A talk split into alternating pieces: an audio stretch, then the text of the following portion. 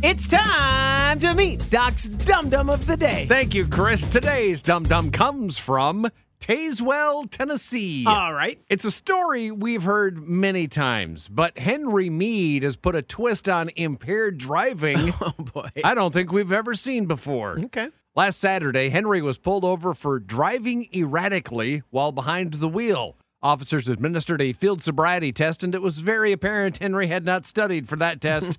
he failed it miserably. Not only that, but cops found meth, narcotics, and a syringe before fitting him with a shiny new pair of handcuffs. Uh, He was charged with drug possession and driving under the influence. Okay, now the twist I mentioned earlier.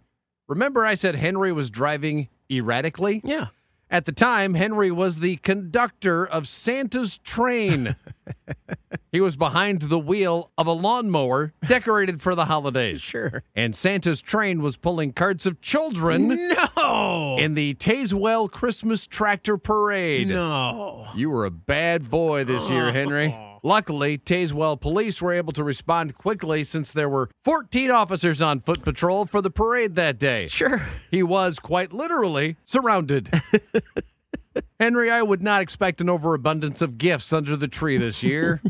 Might not even be a tree. That really depends on the plans for decorations at the Tazewell jail and if you're still their guest or not. Just glad you got caught before someone got hurt.